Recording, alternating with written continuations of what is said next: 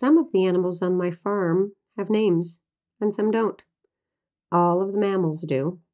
None of the bees do. None of the ducks do either. They don't really differentiate themselves personality wise. The chickens are more distinct, yet only one hen in the current group bears a name Lucky. Welcome to the accidental farm today. Maybe this is your five minute break from a hectic life, a busy job, and all the stresses of modern life. This little farm exists in modern times, but it somehow escapes modern trappings. It is an escape from all of the modern bells and whistles. Nothing beeps in the barn. There's no cell phone or Wi Fi signal there. No password resets, no customer service hold times, no bills, just animals and pine shavings, sweet feed and water troughs, creaky hinges, bales of hay. I hope this is what you need today. I think it is. After the bear breached the coop window, Lucky was the only hen left. The full roster was seven, I think, and one by one they disappeared. Lucky doesn't have a creative name. Her name emerged as a result of her circumstances. And maybe her name isn't even fair. Maybe she's just smarter than the other chickens, more wily, more alert.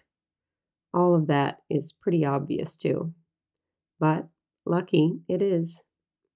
Lucky is the lightest colored Rhode Island red hen that I have. She was the lightest of her class, and now that she is part of the following class of hens, she's still the lightest. She has survived illnesses in the coop and never seems to have a feather out of place. Full plumage.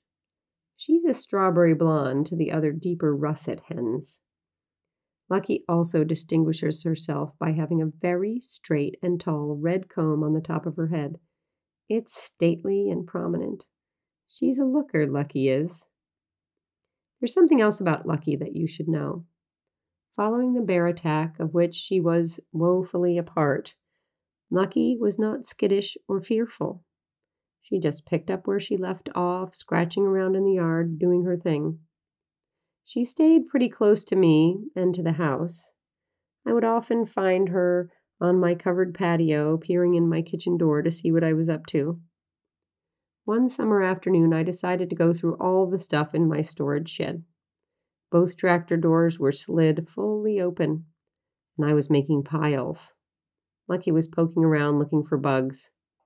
I went into the house for a minute and came out to hear Lucky clucking loudly, over and over, a clucking sound reserved for laying eggs, or so I thought. It's loud. If you think about laying an egg every day, it's the kind of sound that you might make. It's emphatic. I was so irritated. The hens are supposed to lay their eggs in the chicken coop. That's the deal we have. Every now and again, I would find a clutch of eggs in some tall reeds or under a flowering bush. Then the hens would have to stay in the coop longer in the morning until they righted their thoughts about laying in random places. So here's Lucky clucking to beat the band, and me crossing the yard telling her in no uncertain terms that she had better not be laying eggs in my tractor shed. When I got to her, she was standing atop a pile of unused beehive boxes, clucking her head off. No egg.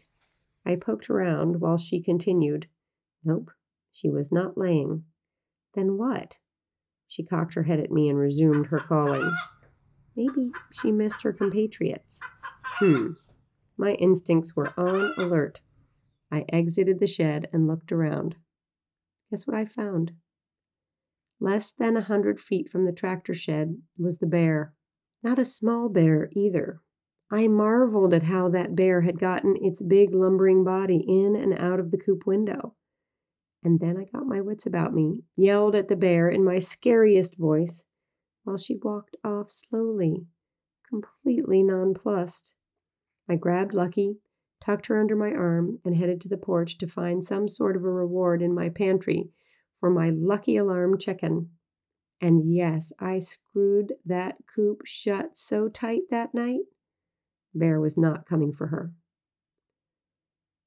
I hope you have a great day out there.